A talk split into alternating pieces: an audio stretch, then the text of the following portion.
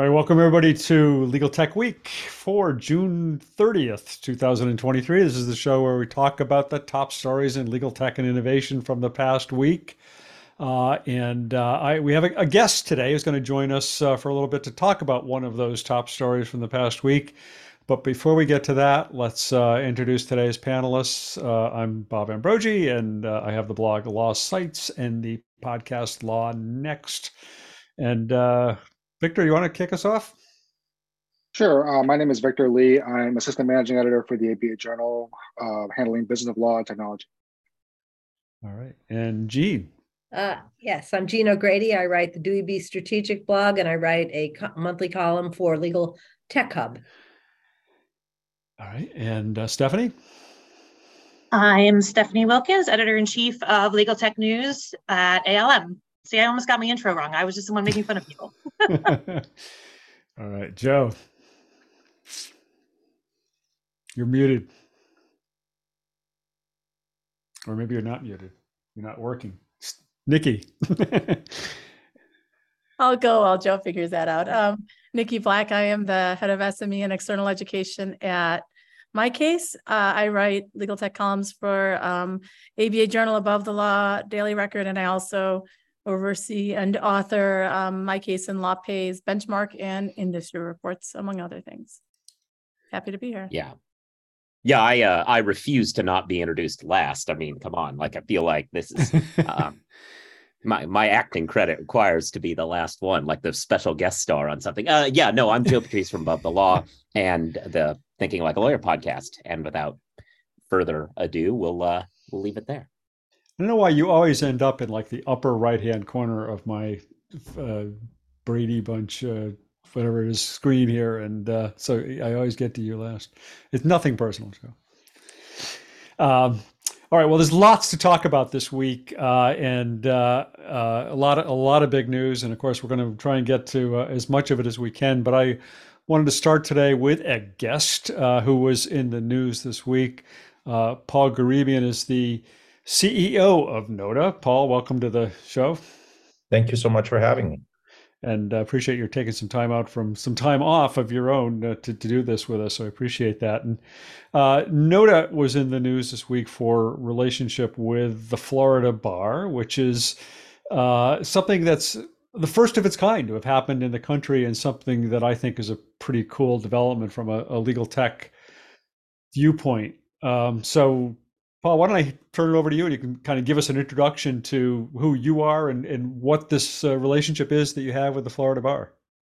Yeah, ha- happy to do that. Really great, great to be here. You know, I know some of the uh, some of the folks here, but you know, it's great to meet and make new friends. Uh, I'm new to legal tech. You know, I've been basically uh, co-founder and CEO of Noda, which has been incubated by one of the largest commercial banks in the country, M&T Bank, out of Buffalo, New York. And we've started this journey in 2019, uh, helping solve uh, trust account reconciliation for solo small attorney firms.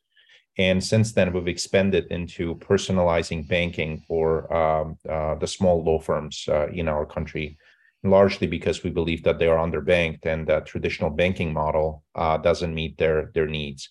My background is I'm a, a fintech uh, veteran, so to speak. I've been in the fintech space for 20 years and um, you know uh, for the last uh, three and a half four years i've been uh, focused on the legal segment uh, with noda so what makes this announcement uh, uh, very exciting from our perspective is that we found a, a, partner with florida bar that really focuses on um, protecting the public. And one of the reasons that, that that resonated with us is that we are We've been born in a community bank, uh, and we really focus on our communities. And legal is one of those special communities, as you guys know. And uh, what uh, our um, uh, trust accounting module uh, uh, does for Florida Bar members is it basically makes it really easy for them to manage their clients' funds, and as a result, stay, stay compliant. as some of you might know, that's one of the most number of complaints that uh, Florida Bar in particular has received had to do with um, uh, subjects around IOLTA uh, account. Uh, and so to be able to offer this comprehensive program for all of their members at no additional cost as part of their membership, uh, we believe is a groundbreaking um, uh, thing in the industry that we're very excited to lead with the Florida Bar. Yeah, and I didn't mention, but it was probably just about a week ago during this show last week that uh, their, their newly elected president Scott Westheimer was sworn in, and, and he kind of announced this as as part of his swearing in, uh, and uh, you know, it really kind of made the point that. Uh, as, as Paul just said, I mean, trust IOLTA violations are among the most common forms of disciplinary violations among lawyers, and uh, you know, Scott Scott's point of view on this is is you don't want to kind of change the rules to make the rules less lenient because the rules are there to protect the public. So you need to give lawyers the tools that get, can help them comply, and trust accounting software is is a way of doing that. So, um, you know, I, I just think it's a really really cool initiative. But uh, uh, anybody have any uh, any any thoughts or questions or anything else on that?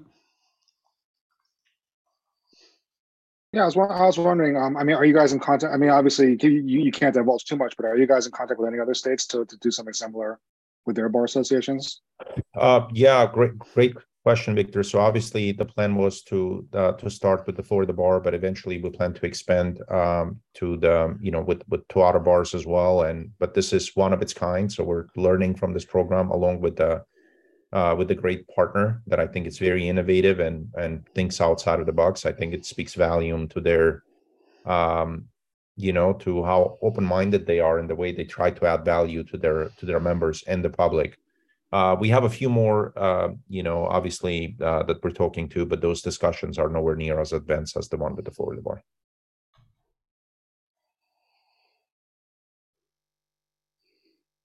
Are there plans to expand some of the offerings over time in terms of, um, you know, beyond just sort of, um, bank and trust account management that are still fintech types of offerings? Yeah, uh, Niki, great, great question. Uh, we have a very comprehensive product roadmap. So we're currently live uh, with our trust accounting module. We're live with our accounting module, which is basically a lean version of uh, QuickBooks, uh, specifically designed for attorneys to manage their, um, you know, expense uh, categorization. Uh, we're live with our deposit products, IOLTA product, business checking, consumer checking, consumer savings. Um, we are launching in um, a few weeks our three sets of uh, credit products business credit card, business line of credit, business installment loans. Uh, and then we've got three or four other modules in the work, uh, you know, uh, that are I think are going to be fully integrated with everything that I talked about. So, the vision for Noda is to be this comprehensive financial services platform uh, for the legal industry, starting with the solo small firms. And the idea is, you know, I personally believe in personalization. I think that's kind of the next frontier in uh, fintech, and uh, I think there's still a ton of opportunities to do that for um, the legal industry, starting with uh, solo small firms. You know, I was going to ask you on that last point on the solo small firms. I mean, obviously, the Florida bar is uh, was it 110,000 members? I think 111,000, something like that, and and lawyers of all sizes. Uh, you know, it, it's uh, all firms, all sizes.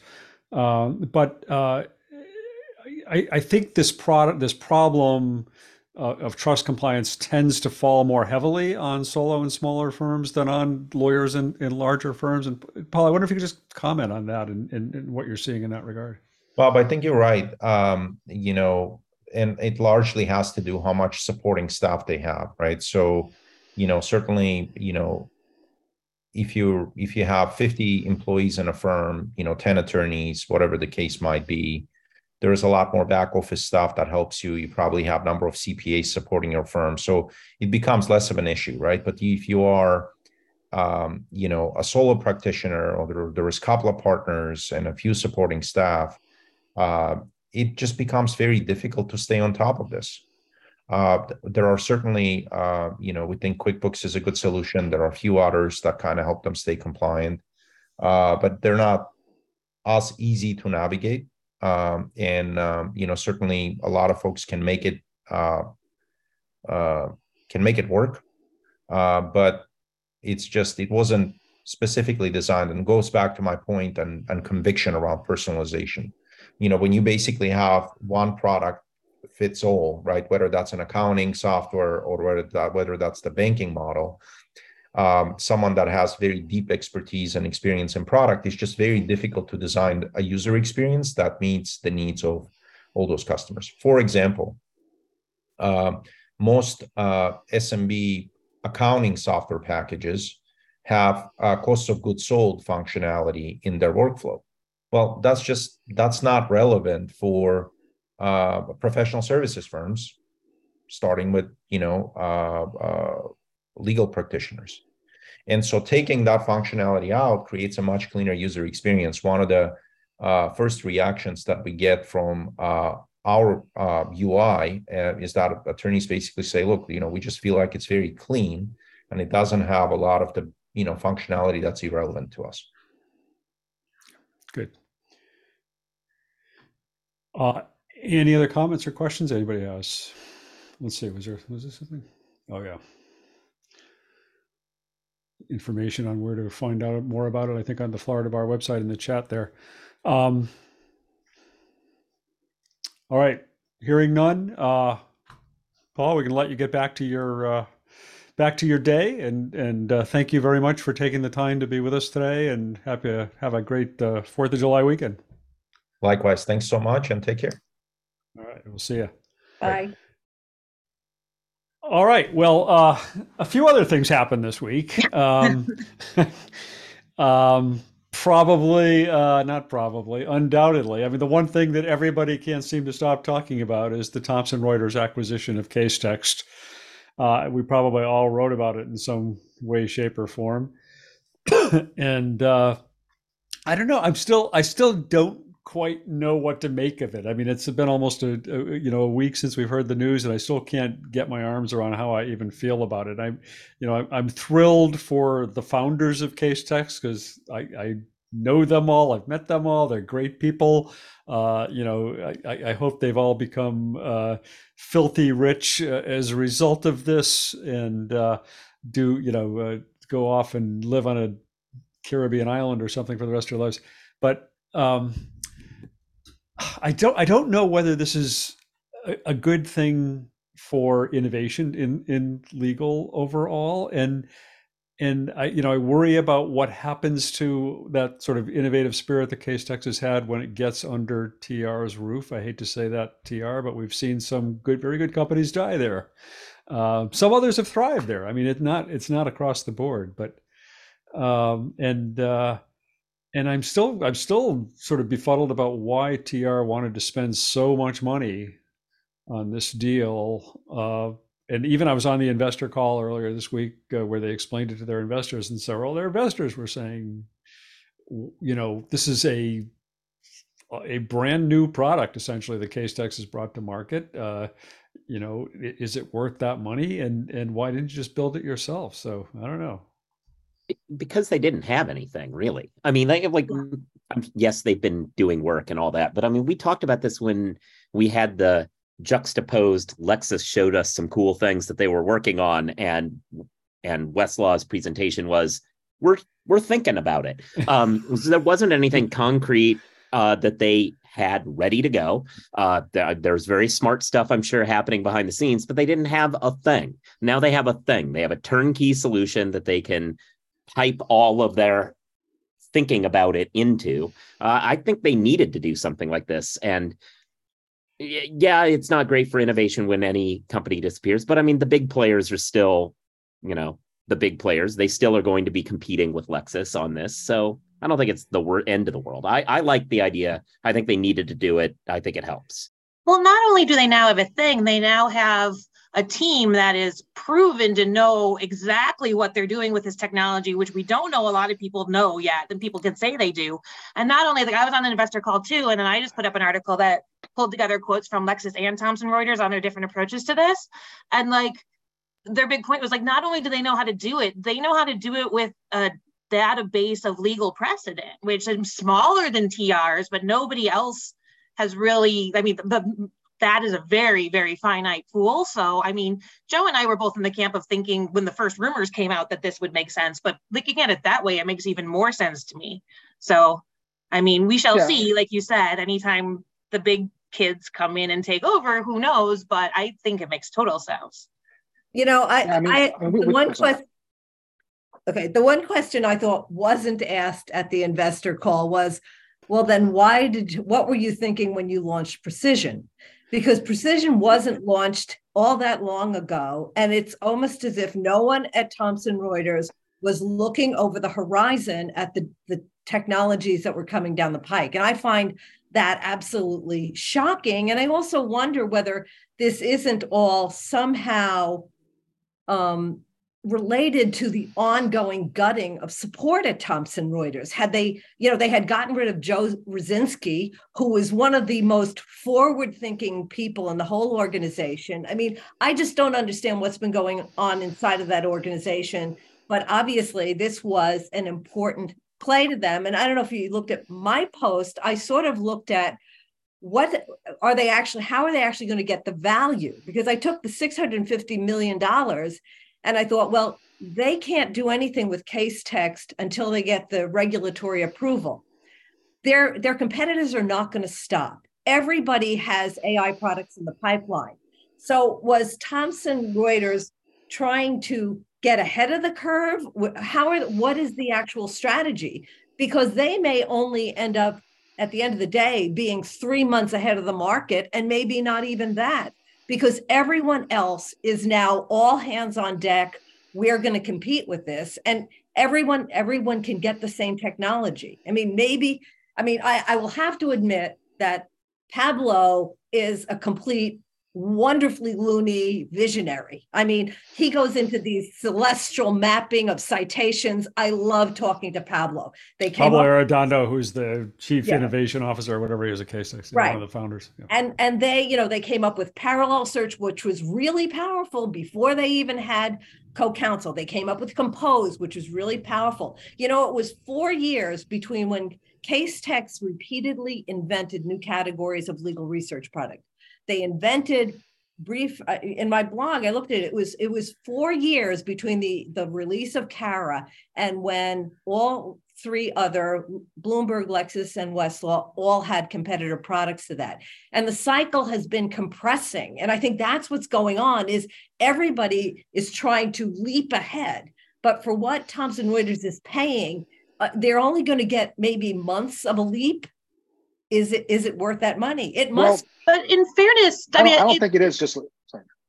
go ahead. Victor, was why, going to Victor why, let, why don't you let Victor go? Yeah, he was, go he was going to go. Yep. I mean, I don't, I don't, I don't, I don't think it is just like necessarily we want to get ahead because yeah, the regulatory process could drag out for like God knows how long, right? I mean, we don't know, we don't know, we don't know what's going to happen. We've seen deals fall through before, where you know, I mean, where for whatever reason. So, I almost it, it felt more like a Silicon Valley type deal. It's like they these these guys had a product that got a lot of publicity, um, had a, had a lot of like goodwill and like good reputation and like that kind of like name name power recon- and brand recognition behind it, and they're buying. I, I think Thomson Reuters they're, they're buying what they what they consider to be like the sure thing and like the market leader, and and and you know regardless of whether or not you know like like like um the other people you know like you know um Lexis and like those other companies whether Bloomberg and whether or not they end up you know catching up or even overtaking them in the next in the next you know few months or whatever like that I think they look at it as well we have we have the innovator, we have the innovative team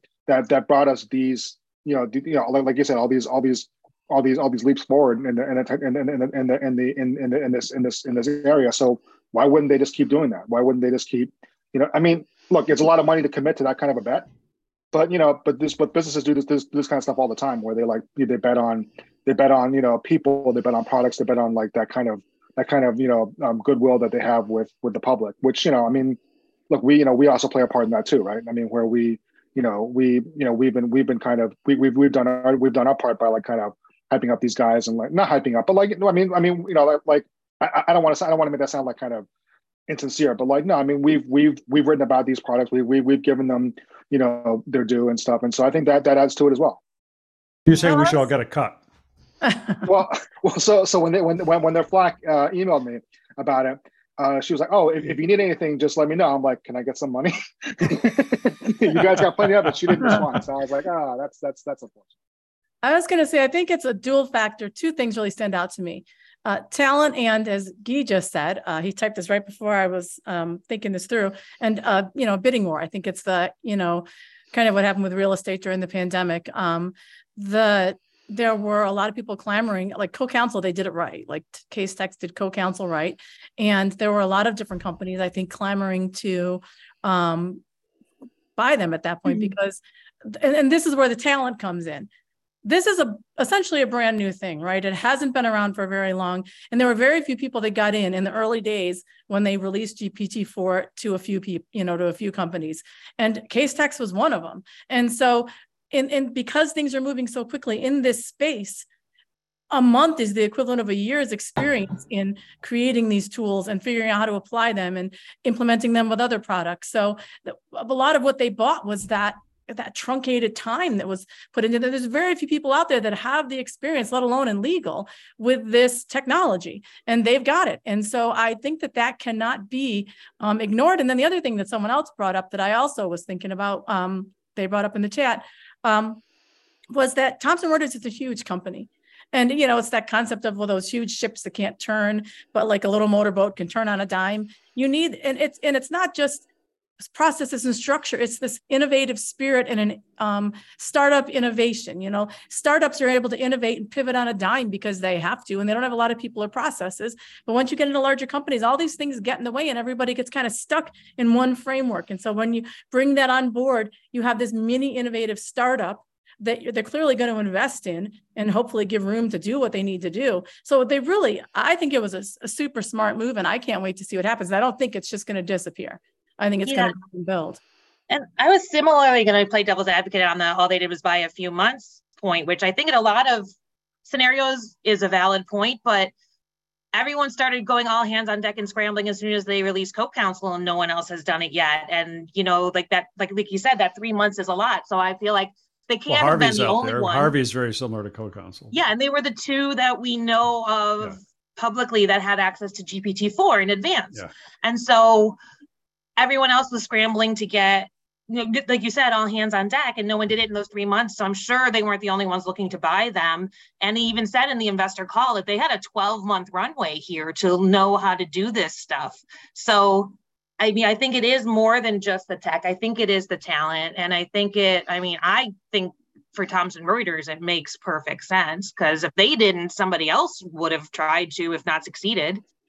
Well, but you could, know, could, I, I got Go a ahead. quote from Ed Walters, you know, who's vLex Fast Case, and he said, you know, we we already have a product in the pipeline, but it doesn't matter who owns Casetext because we don't release vaporware was his answer. So they are getting ready to do something. There was a lot of saltiness, like like and we talked about this. We talked about this like like uh, uh offline. There was a lot of saltiness and kind of a lot of kind of passive aggressive reactions from competitors that I wasn't quite ready for because usually usually you don't see like that amount of like oh well we already have this in the balloon. We're we, we're doing this. We don't need that. You know it's like okay.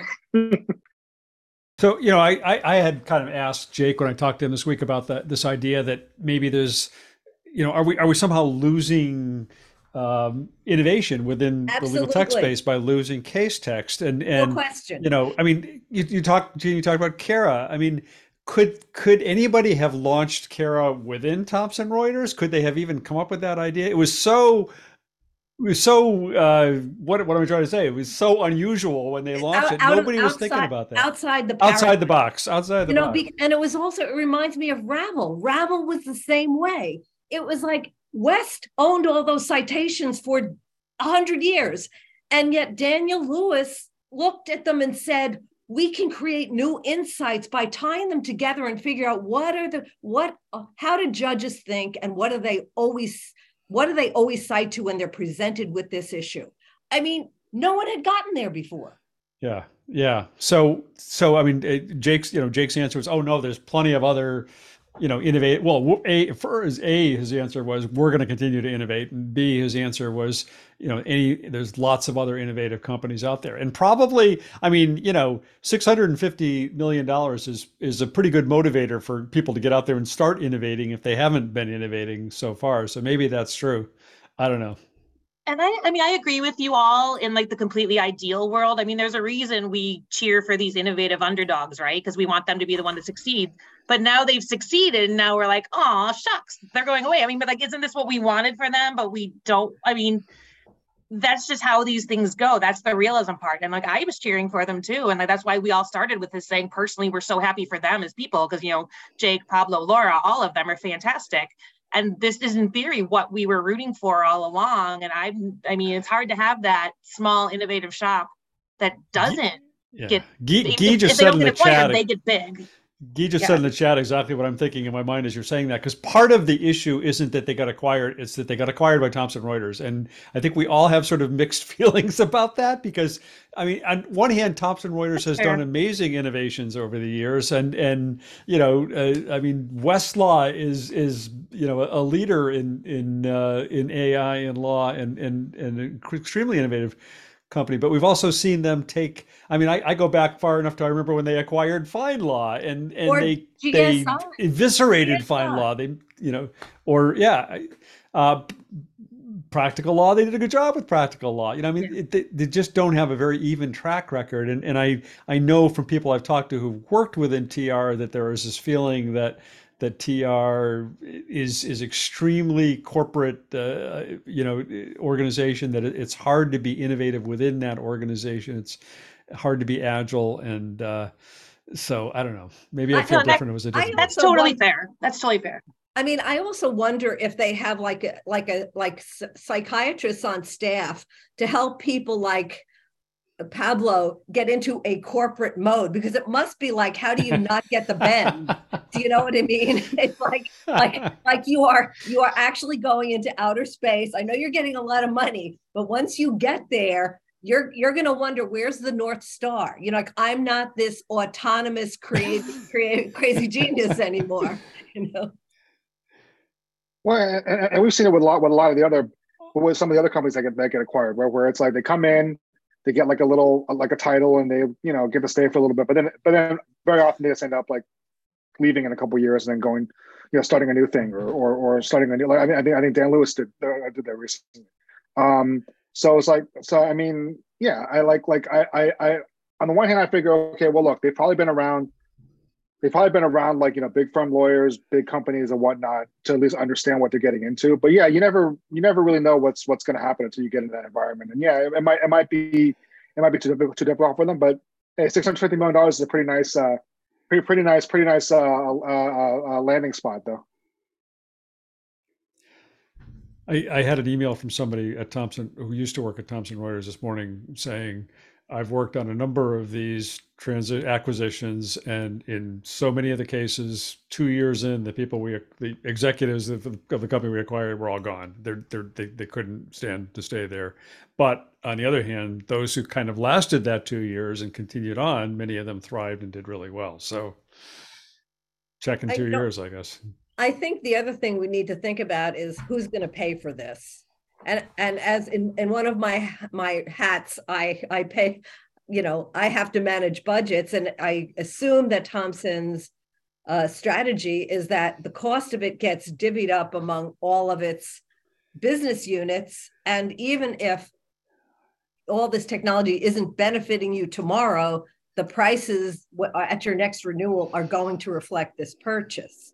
And you know, they already are a super premium product with super premium pricing.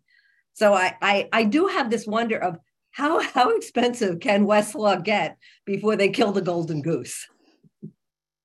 Yeah.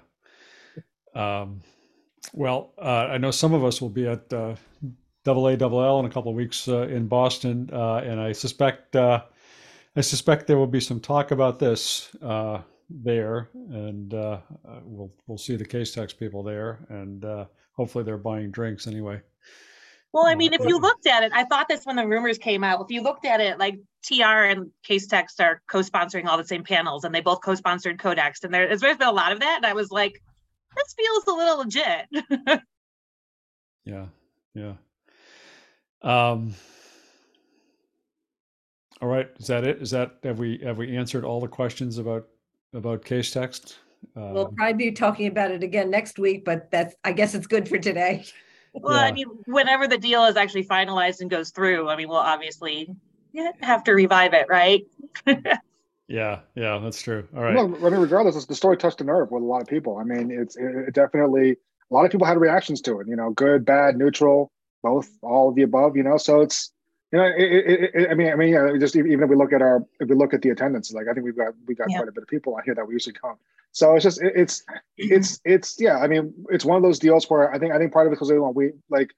I'm, I'm sure most people, you know, in the audience even as well, were just, you know, they know these people, you know, like you said, you know, I think most of most of us like these people as part as as as as individuals, as as as a collective and whatnot. And you know, yeah, like you said, it, it's nice. I think I think um, uh, Stephanie was saying that it's it's it's nice when good people get rewarded for Yeah. for for doing good good things. But yeah, like what what does that mean for everybody else? It'll be interesting.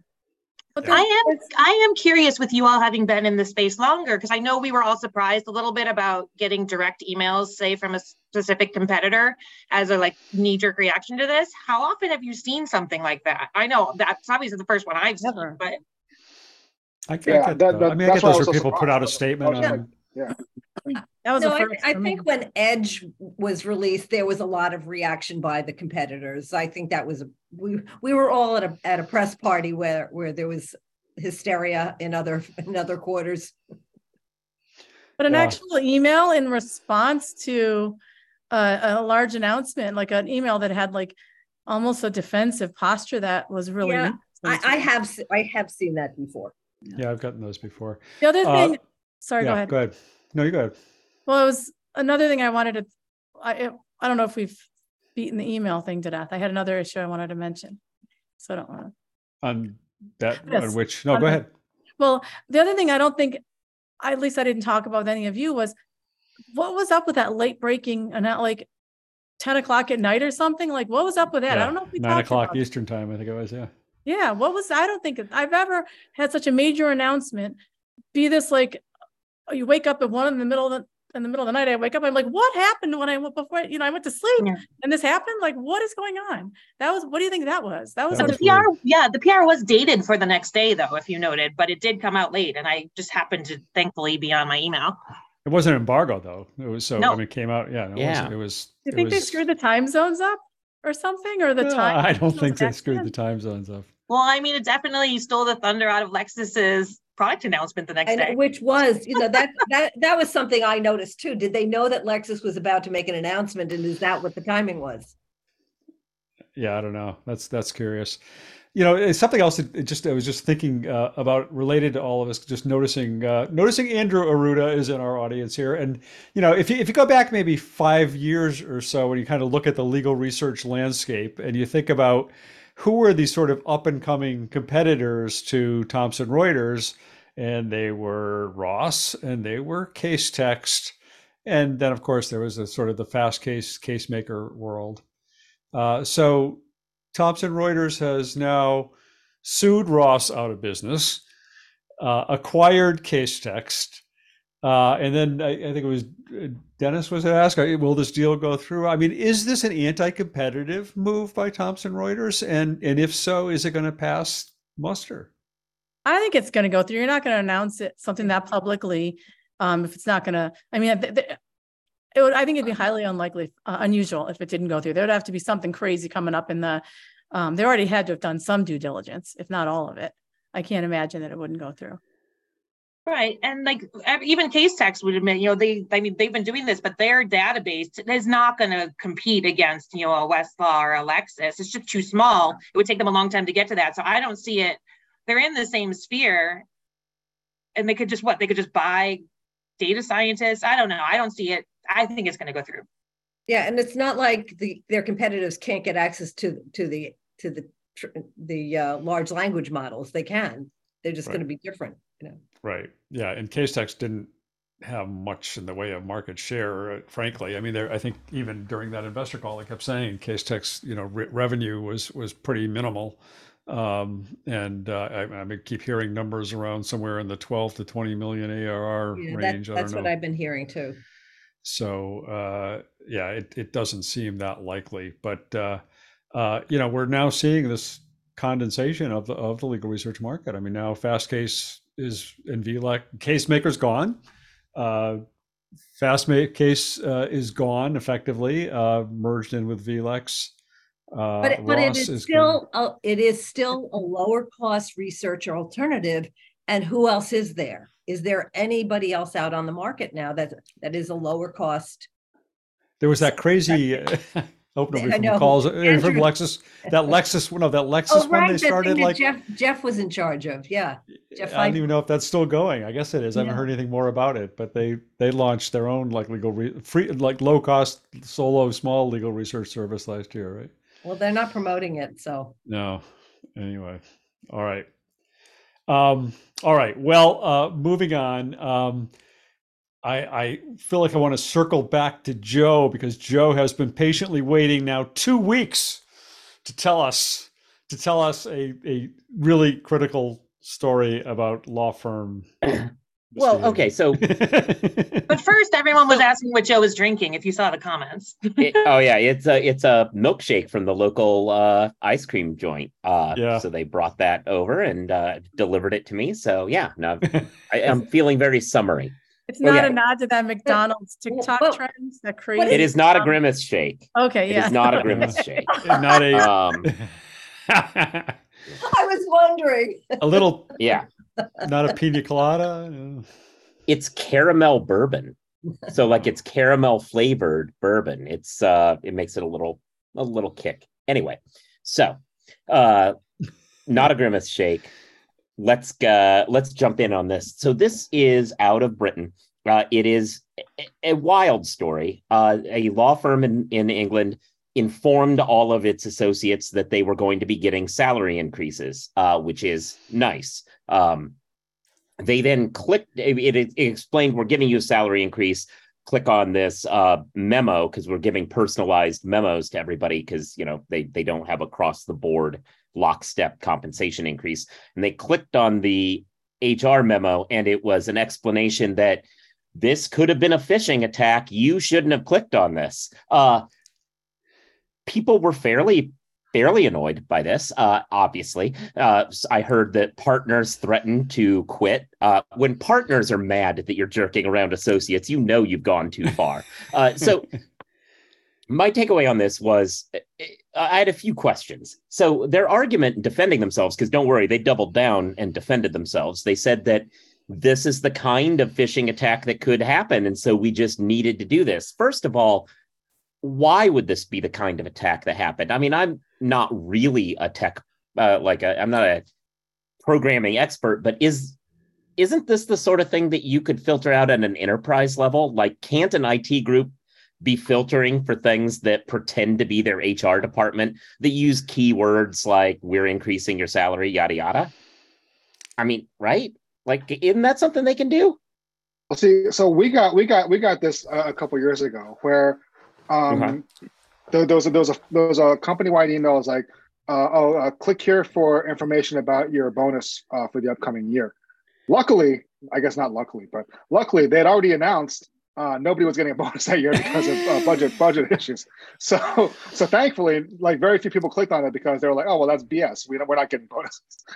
but I- but I no, was- I mean, I mean, these people are good. You know, they're good. They're good at you know at, at they're good at getting past whatever you know whatever filters are up, whatever security systems systems are up, and and they know. And look, who's not going to click on who's not going to click on an email about like you know increasing your salary or getting a bonus or whatever. I almost clicked on the bonus thing, even though even though you know yeah, like we cover this stuff for a living, right? But like, but, but then I was like, wait a minute, didn't they just say that we weren't getting bonuses? So Yeah. Those who did click had their pay deducted. Probably. No, it's ac- actually true. Law firms do do tests like that, and you do sort of like it. I think it's one of their policing things, and maybe it's how they get their their compliance is they they periodically have to torment staff and, and humiliate them if they click on the wrong thing. Yeah. They they often look very realistic. Mhm. Our, yeah, our I company mean, they, does that too. It's, I Yeah. know most IT and larger companies staff does that because it, they train you and then they check to see if you paid attention to the training. And I, I mean, it is good practices, but I also think that there's probably other ways to do it that wouldn't be so upsetting to people. I mean, there absolutely are others that just don't involve salary, right? Tell them that's a right. potential option, but don't screw around with their like hopes and dreams like that, you know? And Yeah, like, look, it- Email. if you sent me something that was like a class a more classic phishing thing like hey can you help me out with this I, you know look, those things happen and i understand that level of testing i just feel like their idea to go with salary seemed to be designed around the idea of you know like like of getting something You're that yeah entrap it yeah yeah. But but it and yeah and all i could think was you can't predict every phishing scam that's ever going to happen but given that you can predict this one how is there not uh, how is the effort not being spent on creating filters that when when external emails start talking about compensation they get sequestered or something like that like that that's the sort of thing that if you're spending money on a third party vendor theoretically this was a third party vendor doing this test then why aren't you spending that money to create this? Also, here's the next thing I had. This is a law firm. They were like, oh, well, this is the kind of scam that happens out there in the world. Sure, in the world, maybe. But to lawyers, is that the scam they need to be more worried about? What about the phishing scam that's like, here's some new edits to the memo, or uh, here's our latest turnaround on the brief? That's way more likely to get somebody to accidentally click on a Word document than than a salary thing like that because that's what every single day of their lives is spent doing assuming they aren't in the cloud and doing various secure things that we all talk about how good they are Yeah, and just subject matter wise, it's just unnecessarily cruel in an industry that already has a reputation for being unnecessarily cruel. We've all talked about the culture problems at Big Law. This just this doesn't help it. And I'm never the bleeding heart on this panel, but come on. Uh, all I right. mean- well, yeah. All right. Well, uh, as long as we're talking about law firms behaving badly, let's talk about lawyers behaving badly because those are always fun to talk about. We've got a couple of lawyers behaving badly tech stories this week. Uh, and Stephanie, you've got one of those. wait you want to? sam alito what well, other than Oh, what's happening, other than what's happening in SCOTUS, but uh, No, I was just gonna say we should have a segment on every week called like "This is why we can't have nice things," and it's like there the, the one Joe said I let him talk about, but there was also the flo- the lawyer, lawyer, the lawyer in Georgia that posted the TikTok that was like three ways we lie to juries, and like that ended up in overturning a 1.5 million dollar verdict. Mm-hmm. And like this thing is, is that like three ways we lie to juries is actually not even correct. He was just talking about ways that like we're not allowed to say certain things in front of juries, but where he went really wrong, in addition to just calling it lies, is he actually gave specific incidences in that case. Like we can't tell them that post this, the insurance company did XYZ, and they while the determined that case it was, was like while the case was pending, yeah. well, yes, while the case is pending, and it was too much specific information. So between that and calling it lies was stupid. But like, yeah, 1.5 million dollar verdict overturned because dude couldn't not post a stupid thing on TikTok, and he's like a lawyer who'd won awards before too. It's just so dumb. Maybe not as dumb as the other one that Joe told us about, The other one is yet another Sony and the continuing tales of lawyers who don't know how to redact a document. oh yeah. yeah Do you want to talk about that one, tell Joe? Joe? which Or which one just- is this Oh, now Sony I, used now to I'm It's just Sony used to I don't know if you wrote to about it. redact. The Sony, Oh, the, the Sony, Sharpie. Sony Sharpie. yes how how are people still using sharpies oh yeah, yeah so no this I, was it- a, yeah. What was it, an FTC hearing, uh, and and Sony uh, had to file documents regarding PlayStation revenues or development or something Fortnite. like Or that. no, it was was no, it was um couple of different- revenues was- from call it's Call of Duty, right? Call- I, I no, can't no the remember. the end the end of the one that's a big Netflix show now or HBO show now. Oh, Last of Us. Land Last of of Us? Us. Last of Us. Last of Us. Yeah. Last of Us. I always call it the wrong thing. The Last of Us. Yeah.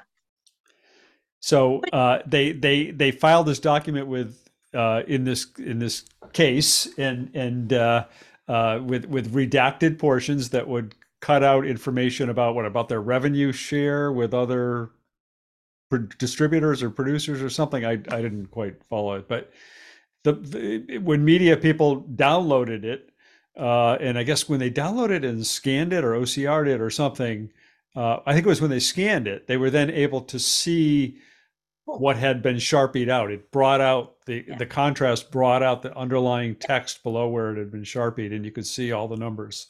If you've never tried to, re- if you've never tried to redact something with a Sharpie and then scan it, which is a lesson I personally learned with like a writing sample in 2006. if you scan the Sharpie, it then you can see through it. It's a little bit transparent. And even though it's blacked out, you can see everything that's written underneath it. And I literally learned that with my personal scanner in 2006. And like, I don't know of any tools. I mean, redaction is very basic. You don't need fancy, expensive generative AI, any of that. It's redaction. And Sony, of all people, used a Sharpie. Yeah. And the other thing we discovered is they cost what was it? Each of these different games they de- they developed each cost like about 250 to 300 million dollars to develop or something like that. Oh yeah. which which means that uh, Thomson Reuters could have gotten three PlayStation games instead of Casetext, and they might have been they might have been better off with that.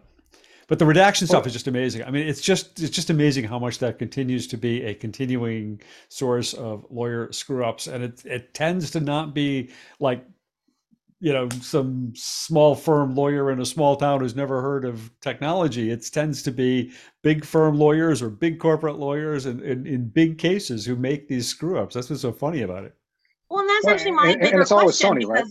oh yeah, it's always yeah. Go ahead, Victor. it's always sony probably well, Um, well, well, no, didn't didn't have like that. They had that email. That they had that email issue like back, um, you know, like like uh, like like a while ago, where like a bunch of emails got got leaked. That like, you know, um, there, there there was like all, all kinds of all kinds of like uh, confidential information on there. There were all kinds of things that like were, were embarrassing for them. They had like financials and that, that kind of stuff. And so, and, and I think um, it, it affected it affected like the release of one of one of those one of those really controversial the the, the Kim Jong Un movie that um that that that that that, that raised the Wasn't stink. a hack? I thought that was The a interview. The interview, yeah. Yeah all right But also, I mean, that's what gets me is a big company like Sony, which implies rather than a tiny company, they have way more documents and things to redact. How are they the ones sitting down with sharpies and paper? It's not like they had three files. I mean, I don't. It blows my mind. You'd think they'd have some sort of software that would do it properly, just to streamline the process, if nothing else.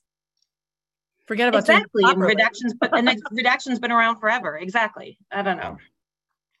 All, all this reminded me that we forgot about sound effects Uh, we're, we're going to investigate how to get sound effects Oh, yeah, no, I- sound effect. I, you know, I almost I forgot to do that. I'll do that next week. I think each week we should assign one of us to just make the sound effects. Don't don't like you can just sort of be over in the corner. and then we'll vote on Well, who did the best job once we've all had a chance. Well, well, well, the cash register, the cash register sound for uh, when we talk about case text.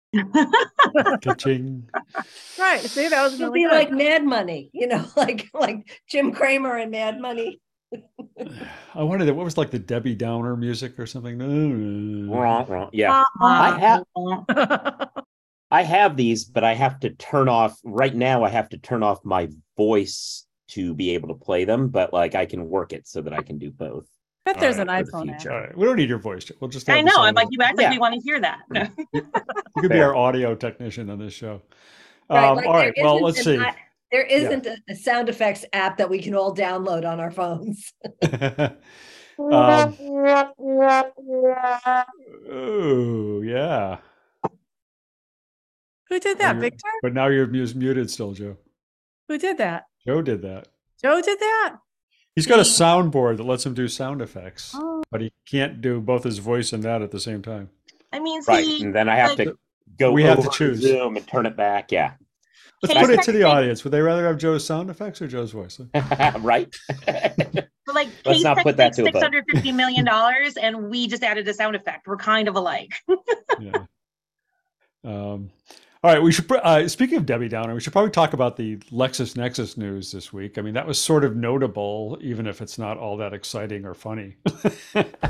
uh, Jean, you you wrote about it. I, did you think it was uh, notable at all? Or? Well, you know, I, I, I think they got something on the market that demonstrates that they're using extractive AI. I mean, the, the truth is that there are, they're following other products. In fact, even some of their own products, like it, it's somewhat similar to an, it, the, what Intelligize does. B- Bloomberg had released a transactional intelligence center that had this similar functionality, and then DealProof from Thomson has been around for a while. The thing I do think it does differently is that it really focuses on the most negotiated clauses. And I think, and you know, so it has lots of things associated with workflow. It's being built into their practical guidance tool. So it'll be something that you can do while you're in the middle of your research.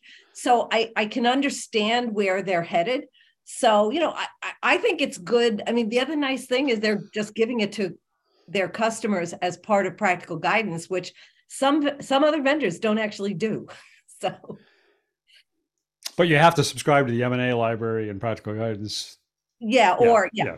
you have to right. be a subscriber to that to get it. But but yeah, I thought it was kind of interesting that they did that, and it's uh, it's kind of funny because I mean there's so, so many of these so I was thinking about how so in so many ways LexisNexis is kind of almost more a litigation tool. I mean, it's obviously not just for litigators, but so many of the tool, so much, so much of what you can do with a legal research, brief analysis, all those kinds of things are all kind of litigation focused. And this is a a really strong, you know, uh, stab at the uh, transactional side of of uh, legal practice, and it, it seemed to be a, a pretty interesting tool from what from the demo I saw. I haven't tried it, but. Right. But what's interesting, I mean, let me just point out that I don't know, 20 years ago, Thomson Reuters bought GSI, the best securities product on the market. And it is basically buried inside of Westlaw. They don't promote it, they don't train it. It's a it's a pretty decent product. And I actually talked to somebody this week who's involved in that transaction. So, I mean, just because you have products doesn't mean you're doing anything with them, you know, once once you own it. Does that go back to the Casetext story? No, I didn't say that. uh, Sound effect, Joe. Sound effect. uh, all right. Uh, let's see. Was there? No, actually, I guess my other point was, in yeah. fact, I do think that the one competitor that does focus more, for obvious reasons, on transactional work is Bloomberg, because they still have access to all the Bloomberg business data and they integrate that into the litigation data. So that I think they are in some ways very well positioned to leverage both sides of the marketplace. Jason Wilson agrees with you 100%, I'm sure. What a surprise. he didn't say that. I'm saying it for him. A milkshake uh, from Joe. yeah. Um, all right what, let's see, got a couple more minutes. Niki, you had in part you were going to talk about the AI race and legal, which is I, I think we've kind of talked about that. We can talk about it more if you want, but you've also uh, looking at uh, billable hours and maximizing billable hours. I mean, and it's I'll put it in the it's this is more. I think most people here already know what time tracking software is and what it does. Um, I just this is the article you know that I'd written, which was um, since last week that had been published was the my ABA, ABA journal article about time tracking tools. And essentially, like every two to three years, I will revisit um, different single use tools that are also features either in practice management or legal billing systems. Um, and time tracking was one that I hadn't written about since 2020. So um, it just sort of talks about what it is, changes in the market. You know, there's been a lot of consolidation and some different types of features um, added, like passive time tracking is more um, apparent in a lot of systems. Um, and then I talked about some newer players in the market that hadn't either um, broadened. A lot of the time tracking tools will broaden because they don't make enough money in legal when they're standalone and um, include other industries like um, uh, Ping did. Ping is no longer. I wrote about that last time. So I just try to find some standalone um, tools that are often used by lawyers to include for lawyers that really are just looking for a single tool, in addition to the ones that um, uh, are, and it's also often included in practice management and legal billing systems. So nothing like earth shattering, but really useful for lawyers that are trying to figure that out. So I just highlighted that. Right. Some might say the legal industry is. Some might say the legal industry is full of enough tools already. Um, Some yeah, might. yeah, yeah, I think Dennis just said that. Again, oh, sound really? effect. Sound effect. Yeah. I do. Uh, and, and, Victor, you did not have a story this week, right? Yeah, I forgot to put something in. Sorry, we had we had some. Uh, yeah, it, it, it's been a crazy day, so I, I'm sorry about that. Yeah. You were working. That's okay. Um, all right. Well, I think that probably does it, unless anybody had any last minute things they wanted to bring up or sound effects they wanted to try out. If not, we will uh, all get an early start on our 4th of July weekends. And I hope everybody has a great weekend and uh, see you all back here next week again. Hi, everyone. Great seeing you. Bye.